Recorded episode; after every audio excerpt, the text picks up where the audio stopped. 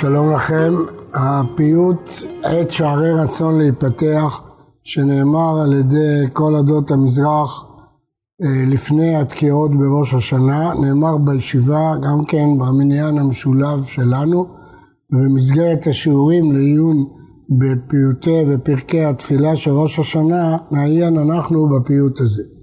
הפיוט חובר על ידי הפייטן רבי יהודה בן שמואל אבן עבאס לפני כ-700 שנה.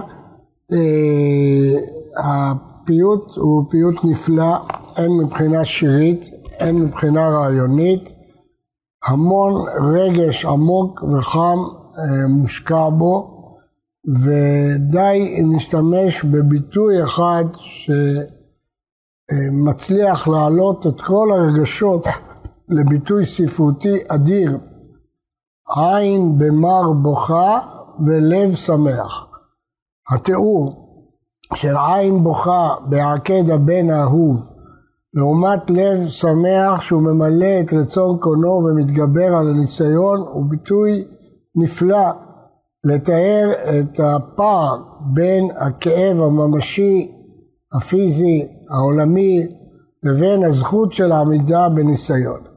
עין במר בוכה ולב שמח.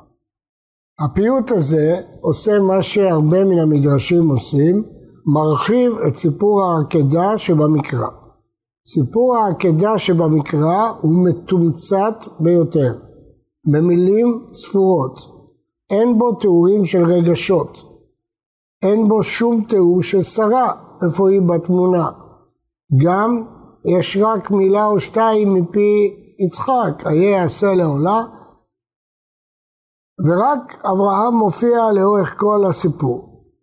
אה, בפיוט, כמו במדרשים, הדמות של שרה עולה, הדמות של יצחק מקבלת מרכזיות גדולה, כבר בפזמון עוקד והנעקד והמזבח, משווים את העוקד לנעקד, שהניסיון הוא של שניהם, והדמות של יצחק מוארת באור חדש. גם עולם הרגשות, עולם הרגשות צץ ועולה בעוצמות אה, אדירות. אה, כשאנחנו קוראים את הביטוי הכין עצי עולה באון וחיל, ויעקוד יצחק כעוקדו איל, ויהי מאור יומם בעינם ליל, והמון דמעות נוזלים בחיל. אין רמז במקרא לכל עוצמת הרגשות האלה שהדרשנים והפייטן מרגישים בפסוקים. שיחו לאמי כששונה פנה, הבן אשר ילדה לתשעים מנה, היה לשנה, היה לאש ולמאכלת מנה, אנא אבקש לה מנחם אנא. צר לי לאם תבכה ותתייפח.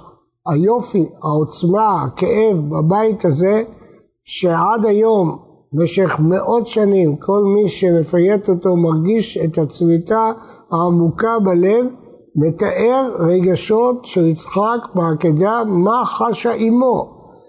והאם והבן הנעקד שכמעט ולא מופיעים במקרא, מקבלים פה מקום רחב.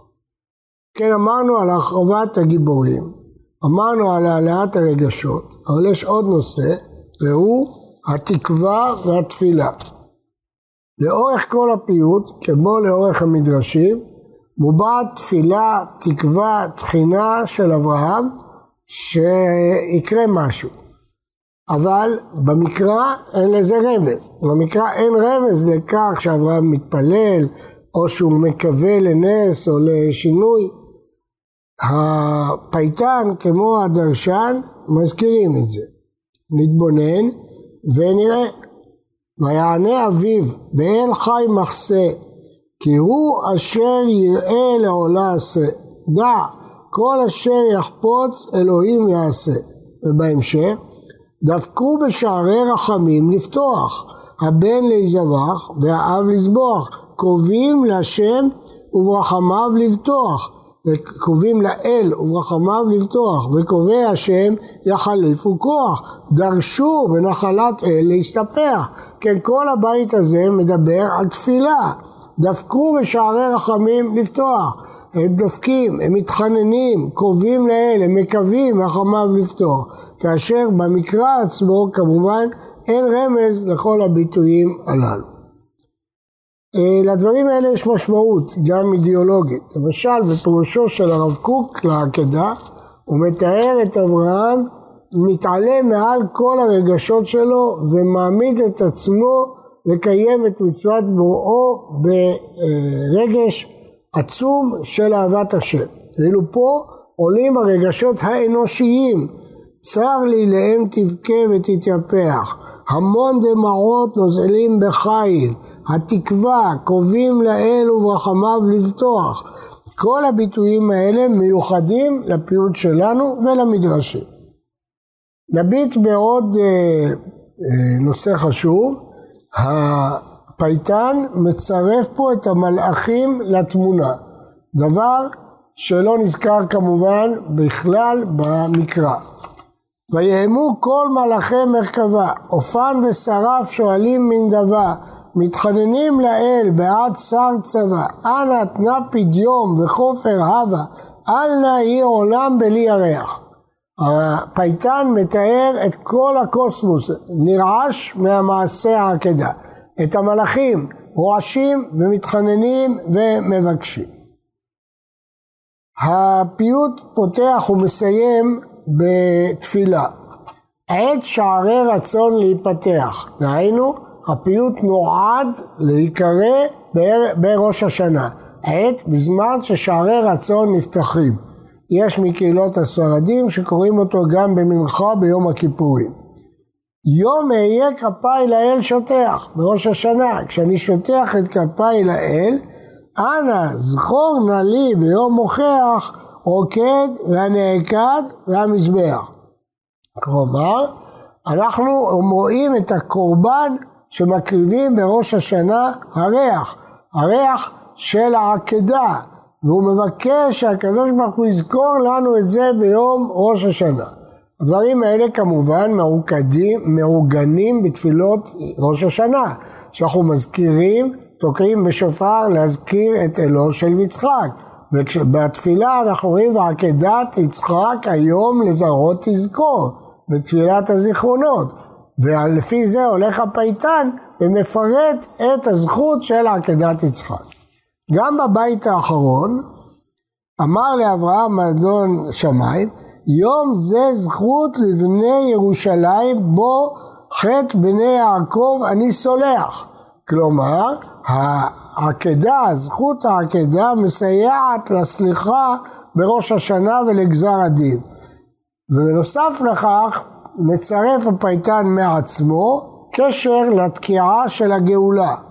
ואמור לציון בא זמן הישועה, ינון ואליה אני שולח. אם כן, אלה הדברים המיוחדים בפי, בפיוט וגם במדרשים, נסכם אותם. הרחבת הגיבורים, יצחק, שרה, המלאכים, הרגשות, עוצמת הרגשות, הדמעות.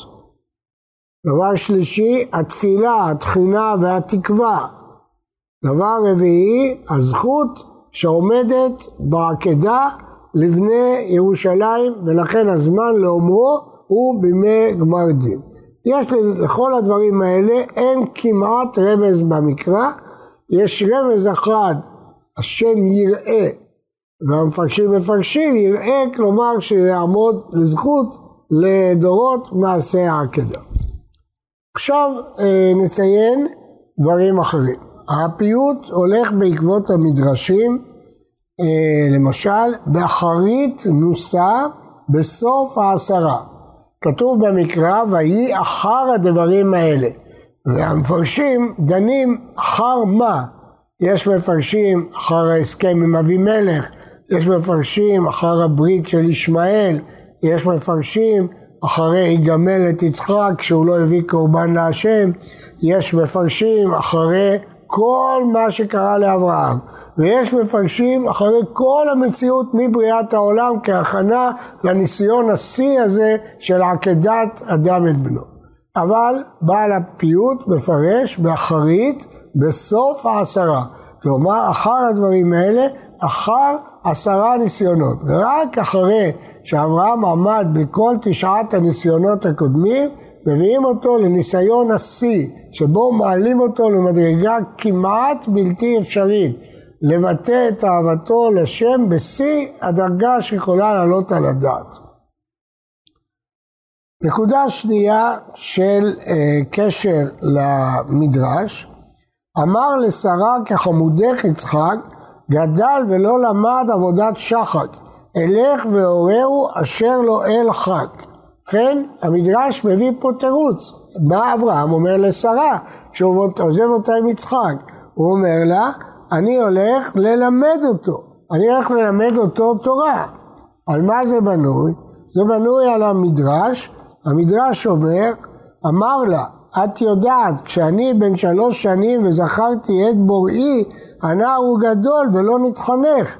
יש מקום אחד רחוק ממנו מעט, ששם מחנכים את הנערים. אקחנו ואחנכנו שם. אלא שהמדרש עונה, אמרה לו לך לשלום.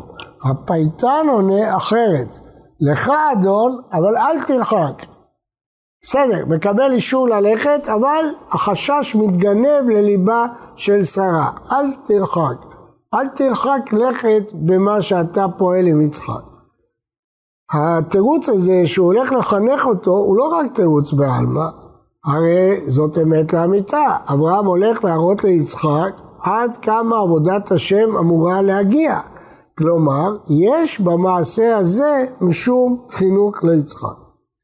הנקודה הבאה שבו הולך בעקבות המדרש, שחר והשכים להלוך בבוקר ושני נעריו ממתי השקר. יש פה גנאי לנערים ונראה שזה מפורש בהמשך. ידעו נעריו כקראם לאמור, אור הראיתם צץ בראש העמו, ואמרו לא נחזה רק מחמור, ענה שבו פה עם משולים לחמור. כלומר, יש פה גנאי לנערים שלא רואים את גודל השעה שאברהם ויצחק רואים. הם נשארים עם החמור. כל הדיוק הזה נובע מהמילה בתורה עם החמור, דהיינו בדרגה נמוכה. אף על פי כן, אחרי מעשה העקדה כתוב, וישוב אברהם אל נעריו. הוא חוזר לנערים ומרים אותם יחד איתו, אבל בינתיים ממתי השקר. המדרש אומר, איך גילה אברהם את ההר? ונאמר לו שתהיה לו נבואה. אומר המדרש, ראה ענן קשור בהר. הפייטן, וירא דמות כבוד והוד ויקר, עמד והתבונן למשח. אור הראיתם צץ בראש הרמו. כלומר, המדרש אומר שהוא ראה ענן קשור בהר, מקום מפגש בין שמיים וארץ, אור שקשור בהר עמו. הביטויים הללו של המדרש כפי ושל הפייטן נוספים בעוד ביטוי. ממאכלת ימי מדברי, נא חדדה אבי ואת מאסרי, חזק. אומר אברהם ליצחק, תחזק את המאסר שלי. כלומר, גם הוא שותף בעמידה בניסיון, שלא יכפור על היצרי לברוח, לנתק את הכבלים. חכמים אומרים זאת במדרש, במקרא אין זכר לזה. ואז קח עמך נשאר מעפרי ואמור לשרה זה ליצחק ריח. הביטוי הזה, הריח הזה של העקדה שיצחק חושב על אמו, מוזכר אחר כך במקומות רבים כזכות שיש לנו אה, בעקדה. הפיוט הנפלא הזה זכה מעצם טבעו והרגשות העמוקים בו לניגונים נפלאים ששרים אותם לפני תקיעת שופר. בעיקר הניגון המפורסם על הבית שיחו לאמי כששונה פניו, ששם החזנים מכניסים את כל עומק הרגש של הפייטן, שיחו לאמי כששונה פנה, צר לי לאם תבכה ותתייפח, אנא אבקש לי המנחם אנא. וזיכרון אישי. ביום הכיפורים תשל"ד בבית הכנסת במנחה נהגנו כמו עולי מצרים לפייט את הפיוט בהוצאת ספר תורה עוקד והנעקד והמזבח. והזעקות הדהדו שמלחמה פרצה, וכל בית הכנסת שר בדמעות, שיחו לאמי כששונה פנה, הבן אשר ילדה לתשעים שנה. ובאותו בית כנסת ישבה אימא ובן החייל חקקיאן שיצא למלחמת כיפור, כיפור ובאמת לא חזר. והזיכרון האישי שלי מאותה תפילה של יום הכיפורים ערבב את סיפור העקדה, את יצחק, את האם שרה שששונה פנה יחד עם האזעקות והצבירות של המלחמה למקשה אחת וכך הזכרתי בפתיחת ספרי לקראתי מצאתיך את הרגשות והדמעות שהתעוררו בי באותם ימים. אני רוצה לאחל לכל בוגרינו ולכל המאזינים שנה טובה ומתוקה, שנה של בשורות טובות, ישועות ונחמות, ויהי רצון שמבית המדרש הזה תצא תפילה ותחינה מבית המדרש הגדול של ישיבת ברכת משה מעלה אדומים לבורא עולם שיסיר מעלינו גזרות קשות שזכות העקדה תעמוד לנו לכותבנו לבשורות טובות, אמן.